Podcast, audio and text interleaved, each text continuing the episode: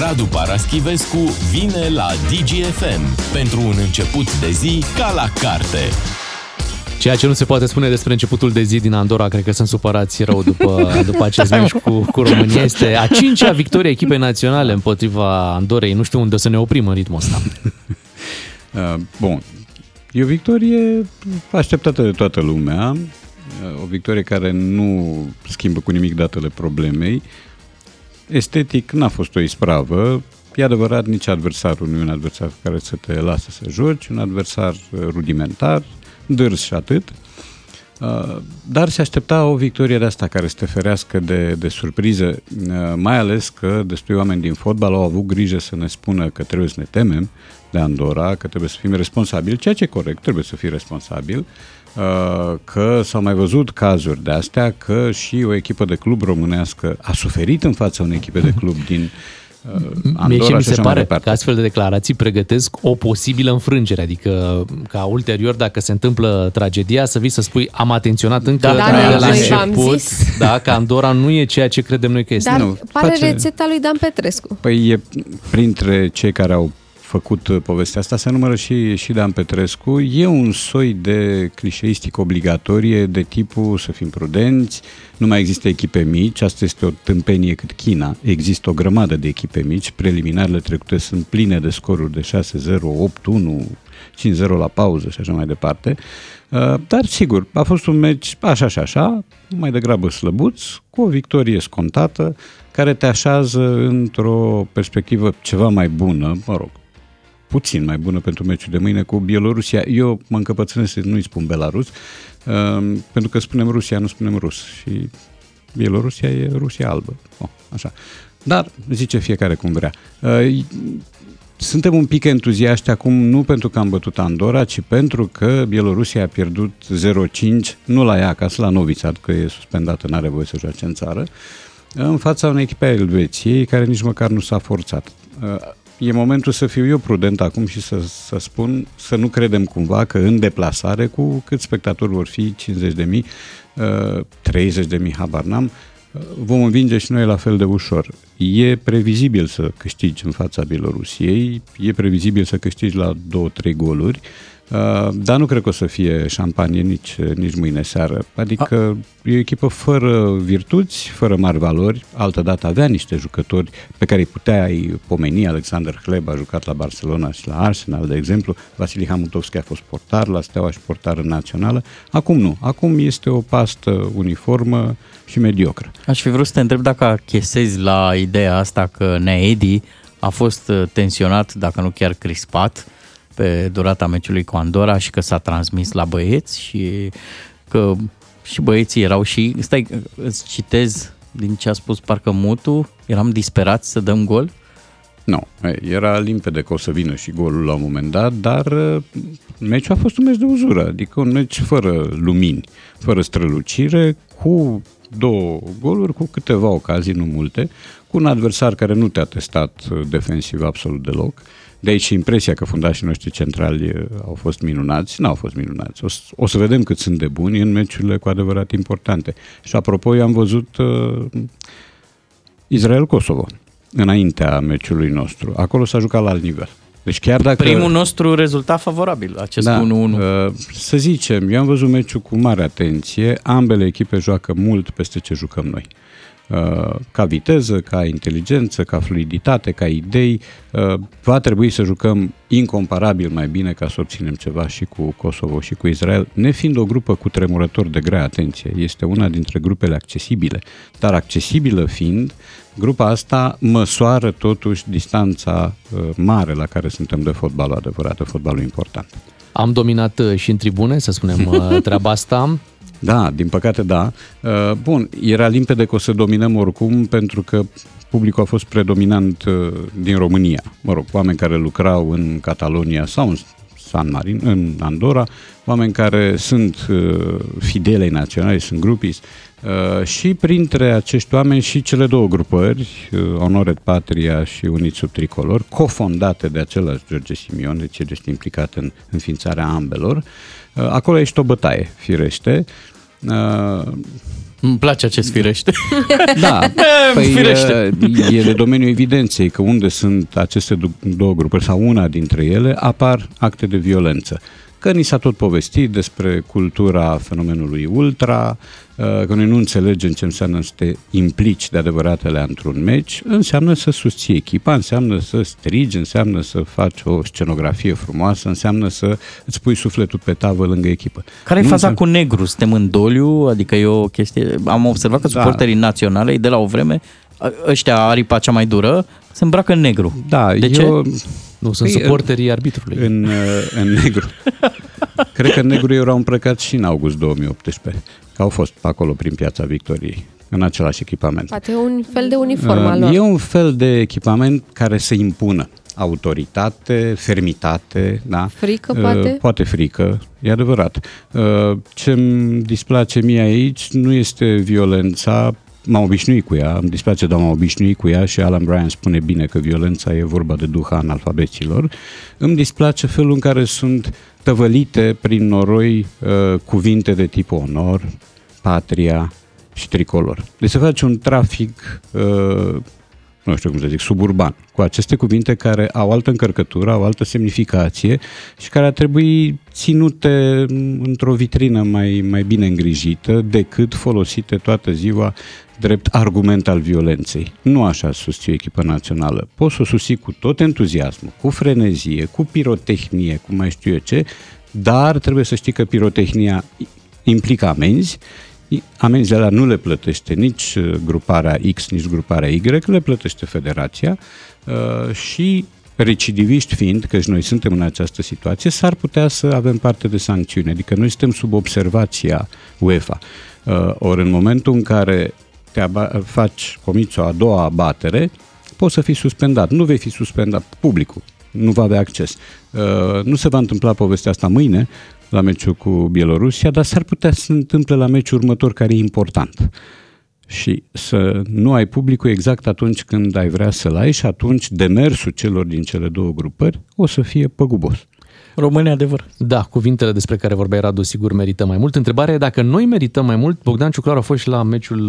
uh, La, la ce meci ai fost? Am fost la tineret. La, tineret și... Pe Ghencea, am a văzut venit- prima repriză. A venit La cu vești ceva proaste. cu Portugalia. Da, Da. da, a venit cu vești proaste de acolo. Știu. Nu avem Foarte viitor. supărat. Da, nu avem viitor în materie de fotbal. Mi s-au părut ai noștri niște panseluțe. Pe lângă, Adică- pe lângă felul în care jucau portughezii. Atât de impresionat a fost Bogdan Ciuclaru la acest meci încât a plecat la A plecat. pauză. Da, Ideea da, da, e era așa, lămurit. se juca, adică a fost un meci amical, noi suntem calificați din postură de țară gazdă la turneul Organizator, final, da. da, și mă așteptam de la ei noștri să joace și ei fotbal. Nu s-a întâmplat. Sorry. Da, noi avem o formă de trecut care, sigur, prin comparație cu prezentul pare entuziasmant și glorios. Viitor nu prea există. Am văzut și meciul amical ale, al celorlalte echipe, jucat în Portugalia și terminat cu un 1-1 cu un gol foarte frumos marcat de ai noștri, dar tot așa, n-ai impresia că te așteaptă lucruri eh, splendide. La portughezii cu totul altceva, deci oamenii ăia sunt pe altă treaptă, au o echipă calificată în sferturile Champions League, au mai avut una care a ieșit cu mare ghinion din optimi, Uh, Benfica domină, e una dintre echipele care domină fotbalul european la ora asta, Portugalia a fost campioană europeană în 2016, deci lucrurile arată cu totul altfel și există o cultură a fotbalului și un tip de organizare uh, competițională și nu numai uh, a antrenorilor, a managerilor, a oamenilor din jurul fenomenului care nu suportă comparație cu ce se întâmplă în România. Nu există nicio legătură. Sunt și mai mulți bani în joc, să spunem lucrul ăsta. Da, banii ăștia ți dă și valoare. Corect. Corect. Și felul în care te pregătești și felul în care nu folosești mita, plicul, ciubucul ca să-l pui și pe al micu al tău să joace fotbal la echipa de club. Chip că el are platfus și a avut hepatită. Nu contează, da? Noi avem cazuri de astea. Dar să știți că la handbal stăm foarte bine. La handbal Da, feminin avem două echipe în Champions League, ceea ce mă super bucură. În sferturi, mi se pare că s-a ajuns. sferturi, da. Da, Rapid da, și da, cu da. CSM București. Vin și veștile bune. Rămânem cu Radu Paraschivescu, trecem la un alt subiect după știrile de la 9 și jumătate. Din păcate, Radu, o să vorbim despre senatoarea Șoșoacă, n-avem ce face. Asta e. Se mai întâmplă în viață, dar uh, o să vorbim și despre ce s-a întâmplat în, uh, în America, acolo acolo unde unor copii le-a fost prezentată o sculptură istorică, a, este vorba de David al lui Michelangelo și uh, părinții au avut uh, lucruri da. de obiectat. Li s-a părut cam pornografică treaba. Dar hai că povestim Da, după ok. 9 și jumătate. Radu Paraschivescu la DGFM. Negreșit. Începe să se remarce și pe extern, uh, doamna Șoșoacă. Bineînțeles, așa Continuă cum, să se da, remarce. așa cum o A, știm are în România, anvergură. da, așa cum o știm în România, așa, iată, reușește și pe extern, intrând acum în vizorul sau în radarul, putem spune așa, în radarul Ucrainei, care, iată, im- va impune sau inițiază, analizează impunerea unor sancțiuni împotriva uh, Dianei Șoșoacă, pentru că ar reprezenta o amenințare la adresa securității naționale a Ucrainei. Asta după ce, în prealabil, săptămânile trecute, doamna Șoșoacă venea în Parlament cu un proiect. De lege, da. Da, Care presupune, de fapt, invadarea Ucrainei. Cam că la asta se spre rezuma asta mergi, da, recuperarea denunțarea unor un- teritorii, da. denunțarea unor uh, tratate, lucruri care par, în viziunea doamnei Șoșoacă, foarte simple și mai ales oportune. Uh, Acum, în uh, perioada asta de, de fierbere pe care o avem lângă granița noastră, da, faptul nu trebuie să ne mire. Adică doamna Șoșoacă este în această situație o portavoce a Kremlinului. Uh, Ce am auzit la dumnea ei, am auzit pe vremea când uh, Dmitri Medvedev era președinte, era un președinte de paie, firește că știm cu toții cine era de fapt acolo, uh, dar discursul a fost asemănător, asemănător până spre suprapunere. Deci nu e nimic original în această poveste. Original este doar felul în care doamna Șoșoacă amestecă România. Uh, și o amestecă deschizând drumul unor negocieri destul de aspre pentru pacificare, pentru că aici e nevoie de demersuri diplomatice între Ministerul Român de Externe și Ministerul Ucrainean, să li se spună oamenilor, stați un pic, avem de-a face cu o persoană excesivă, avem de-a, par- de-a face cu o persoană care le-a făcut pe toate până acum. Uh, cu Poate vor cere și ucrainenii măsurători, cum am cerut noi Da. la Băstroie, să Așa. vină și ei să măsoare declarațiile doamnei uh, Șoșoacă. Uh, Doamna Profunzimea. Șoșoacă, să nu Profunzimea, uităm, da, da. este, are o relație amicală cu ambasadorul Cuzmin, ambasadorul Rusiei la București. Nici asta nu e o întâmplare. Dumnea ei a fost de multe ori la ambasadă și a, și-a manifestat uh, afecțiunea da, și solidaritatea cu, cu cauza rusă. Prin urmare, nu e nimic obișnuit. Uh, Dumnezeu are și un partid, înțeleg. Da? SOS. SOS, da. Societatea Oamenilor Suburbani, sau nu știu ce înseamnă asta, că acronimul este englezesc. Doamna Șoșoacă este un patriot, da? Nu putea să-și ia un Pe atunci e sos. acronim românesc, SOS, da. Că SOS e Save Our Souls, nimic altceva. N-are nicio legătură cu limba română. URSS era luat. Da, doamna Dăncilă are un partid care se cheamă Nou, Da. da? da. Dumnezeu zice noi, dar nu e noi, e nou, că împreună e ultimul cuvânt. Așa, nu e împreună. E cu diacritice. Uh, și m-ar interesa care a fost reacția doamnei Șoșoacă în momentul în care uh, Galeria Ungariei a ieșit cu steagul Ungariei mari. Atunci ce-o fi zis doamna Șoșoacă? A? I-o fi plăcut? Uite, că Și-o fi n-a zis exprimat un nimic. punct de vedere? N-a zis N-a nimic avut. atunci. Nu. N-a avut, nu. Ce să vezi? Uh, și toată povestea asta Poate a cu... scăpat. Reclamarea Nu veche, s-a vorbit a prea fost mult. În baie, cum Nu să, s-a în vorbit toată prea. presa a fost. Nu, nu doar în cea de sport. Poate o A citește fost, doar pe uh, cea din Rusia. Aha, ei, se poate. Uh, da, să inciți acum la așa ceva într-o perioadă atât de tulbure și mai ales să vii să reclam niște lucruri de nereclamat într-o perioadă în care nu e loc pentru revanșism sau revizionism sau alte isme de genul ăsta, frizează absurd. Adică hai să ne gândim acum că o apucă și pe Turcia un elan de genul ăsta și zice, da, stai că noi am fost imperiu de fapt. De ce n-am luat noi Austria înapoi, că a fost a noastră? Așa, au ajuns până N-am aproape luat de și Viena, România, da? Uh, poate vine și Roma și spune, da, noi am fost Imperiul Roman la un moment dat. Păi, stăpâneam lumea. Hai să o recuperăm. Hai să înceapă și Belgia să ceară Congo înapoi, hai să înceapă și Anglia să ceară India și Pakistanul, să înceapă fiecare să ceară fostele colonii, Italia, Libia și așa mai departe. Și la final de tot, tot noi câștigăm pentru că dacii au fost primii aici. Da, da, da, da. Și n-au avut nevoie de terapie Da, da, da. niciodată. Doamna Șoșoacă spune, Ucraina își dovedește caracterul de stat abuziv și fascist. Fascist, da, da, Da. da. Asta e interesant. Deci tu depui un proiect de lege uh, prin care propui invadarea Ucrainei, că numai așa se poate face recuperarea teritoriilor. Oamenii ăia află, îți spun, ok, vom iniția sancțiuni, asta înseamnă nu te lăsăm să intri în țară, probabil, da? și el, pentru că observă faptul, e considerat fascist. E foarte interesant, iar cuvântul fascist, știți foarte bine că s-a auzit din gura lui Vladimir Putin de multe ori, acum un an și ceva, când s-a declanșat războiul căruia uh, el îi spune operațiune specială, Asta a fost uh, tema principală, fascismul din uh, Ucraina și denazificarea, atenție, denazificarea Ucrainei. În asta consta operațiunea.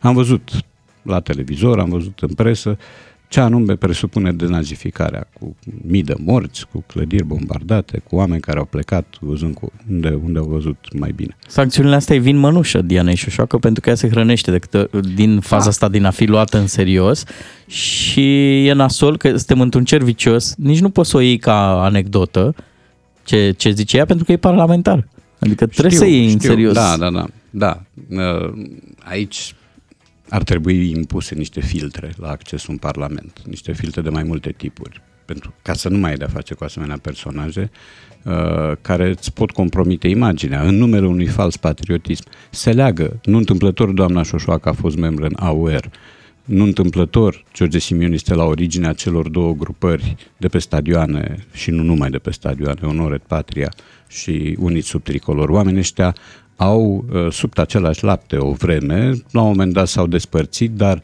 în ideologia lor există elemente comune în continuare. Ne aducem aminte, doamna Șoșoacă la un moment dat uh, a încercat să intre și la ambasada Americii, da. să facă un control pe acolo, Așa. dar n-a fost primită și atunci s-a dus și ea unde, na, unde i s-au deschis uh, porțile. Americanii n-au inițiat uh, nu, nu. sancțiuni de nu. tipul un Doberman sau nu, nu, nu, doi Rottweiler. Nu, nu, nu. Da. Și a, a găsit deschis după la ambasada da, Rusiei da, da. și da, da, acolo. Acolo suntem primiți, da, da. Clasica ospitalitate. Hai să mergem puțin în America, Radu, uh, și să vorbim despre această situație în care directoarea unei școli din Florida a demisionat, a fost forțată de fapt să demisioneze după ce părinții s-au plâns de o lecție de artă renașentistă în care a fost uh, prezentată sculptura istorică a lui David, a lui Michelangelo, părinții catalogând-o drept uh, pornografică. Deci, da. deci să mergem în America, că și cu ăștia... Hmm. Aoleu! Da, acum uh, directoarea Hope Karaschia, Hope înseamnă speranță, aici e interesant, um, a spus că e, nu e convinsă, dar probabil că de acolo îi se trage. S-ar putea să existe și alte motive care i-au grăbit plecarea, dar ea are sentimentul că ăla a fost declanșatorul. Uh, iar declanșatorul a fost pretenția stupidă a unor părinți de a fi puși uh, la curent cu două săptămâni înainte de lecție despre lecția care urmează să fie predată elevilor. Aici avem de-a face cu elevi de clasa 12 Acum, eu am văzut uh, statuia lui David de adevăratele cu ochii mei într-o sală plină de lume în care erau foarte, foarte mulți copii. Uh, copii de 7 ani, de 8 ani, de 14 ani, de 12, inclusiv de 12 ani nimeni nu s-a oripilat. Da? Deci asta este o stupizenie, uh, falsa protejare a copilului, pe de-o parte, pe de altă parte să-l consider pe Michelangelo pornografic, uh, denotă o formă de primitivism al minții, fără, fără seamă pe lume. Uh, este o statuie făcută prin 1500, 1501, 1504, despre care Giorgio Vasari a spus că este statuia care a depășit absolut tot în uh, frumusețea ei și în uh, importanța pe care o avea, să nu uităm că avem de-a face cu un personaj biblic, deci tu, părinte american, consider că reprezentarea sculpturală a unui personaj biblic este pornografie, înseamnă ori că nu știi de Biblie, nu știi de David și de Goliat, ori că n-ai citit nimic în afară de mersul trenurilor, ediția pentru Amish, ori că pur și simplu ești prost de bine, la, ești îngrămădit, n-ai voie să faci așa ceva. Adică de, de unde și până unde un nud uh, este pornografie. Dacă ar fi așa, ar trebui să ne naștem cu chiloci mai eu. Nu în pielea goală, da? Că ne-am naște în plină pornografie, în plin dezmăț. Mamele ar trebui și ele să fie echipate la naștere, să aibă o rochie, o fustă, un depies, mai, ceva. Să nu mai alăpteze. Să nu mai alăpteze, firește.